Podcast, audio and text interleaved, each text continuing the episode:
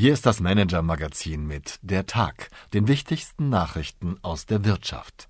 Dieser Nachrichtenüberblick wurde maschinell vertont. Nickelschwindler und Lifestyle-Psychologen. Jeden Abend fassen wir die wichtigsten Wirtschaftsnews des Tages zusammen. Heute mit einer Strafe für Ernst Young, einem neuen Chef für Leoni, einem Skandal an der Londoner Metallbörse und hippen Depressionen. Liebe Leserin, lieber Leser. Der Immobilienmarkt macht schwere Zeiten durch, das haben wir Ihnen in den vergangenen Wochen mehrfach berichtet. Zinserhöhungen lassen die Nachfrage nach Wohnimmobilien einbrechen, Banken fürchten um die Solvenz ihrer Kreditnehmer. Auch das Geschäftsmodell vieler gewerblicher Vermieter wackelt, Pessimisten sehen bereits die nächste Finanzkrise heraufziehen. Wolfgang Egger, der Gründer und CEO des börsennotierten Immobilienunternehmens Patricia, hätte also allen Anlass zur Sorge. Wie wenige andere hat er vom Immobilienboom der vergangenen Jahre profitiert, schaffte es sogar auf die reichsten Liste des Manager-Magazins und wurde zuletzt von der Zinswende kalt erwischt. Gewinne und Kurs brachen massiv ein, Patricia verlor in einem Jahr mehr als die Hälfte seines Börsenwerts. Und Eggers Vermögen schrumpfte auf dem Papier um mehrere hundert Millionen Euro. Den Milliardärsstatus ist er vorerst los. Doch der Mann, der ursprünglich mal Maurer werden wollte und auch als CEO einer börsennotierten Firma die Öffentlichkeit tunlichst meidet, besitzt offenbar das Talent zur Coolness.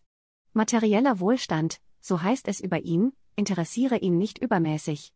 Die aktuelle Schwächephase in seinem Kerngeschäft scheint er relativ ungerührt an sich vorbeiziehen lassen zu wollen.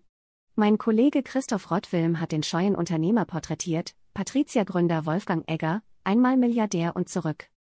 Die Wirtschaftsnews des Tages. Strafe für Ernst Young. Der Wirtschaftsprüfer Ernst Young muss für seine Verwicklung in den Wirecard-Skandal büßen. Die Aufsichtsbehörde APAS teilte heute mit, dass sie das Unternehmen für zwei Jahre von der Annahme neuer Mandate börsennotierter Unternehmen ausgesperrt hat. Zudem muss Ernst Young 500.000 Euro Strafe zahlen, einzelne Mitarbeiter müssen bis zu 300.000 Euro zahlen.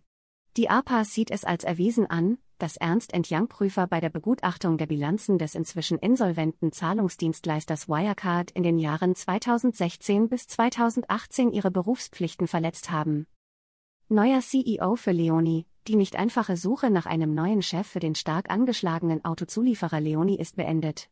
An die Spitze soll Klaus Rinnerberger rücken, der bislang den Aufsichtsrat führt. Rinnerberger ist Mitglied der Pira-Gruppe, die Leoni übernehmen will. Bis zur Zustimmung des Bundeskartellamts für die Fusion führt freilich Restrukturierungsexperte Hans-Joachim Ziems die Geschäfte bei Leonie weiter. Paris vertreibt E-Scooter. In der französischen Hauptstadt soll es ab September keine elektrisch betriebenen Leihroller mehr geben. Bürgermeisterin Anne Hildalgo will die Gefährte auf Basis eines Bürgervotums vom Wochenende verbieten. In der Abstimmung hatten sich bei geringer Beteiligung mehr als 90 Prozent der Menschen gegen die Rolle ausgesprochen.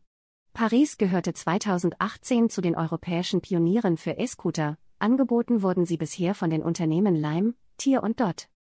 Was uns sonst noch beschäftigt hat? Der große Nickelschwindel, ein spektakulärer Betrug an der Londoner Metallbörse LME schockt die Rohstoffindustrie. Verschwunden sind 54 Tonnen Nickel im Wert von 1,3 Millionen Dollar. In den Säcken fanden sich statt des Metalls nur Steine. Für die einst ehrwürdige Londoner Handelsinstitution ist es nicht der erste Skandal. Und der erste ominöse Nickelbetrug ist es auch nicht. Anna Driftschröer hat die Hintergründe zusammengetragen. Meine Empfehlung für den Abend? Lifestyle-Psychologie, gehören Sie zu den Menschen, die ihre Probleme gern mit sich selbst ausmachen. Den Aufwand müssen Sie nicht mehr treiben, Depressionen und Burnout sind mittlerweile gesellschaftlich akzeptiert. Wenn Sie künftig mehr aus sich herausgehen möchten, steht Ihnen sogar ein umfangreiches Vokabular zur Selbstdiagnose zur Verfügung, das auf jeder Party verstanden wird.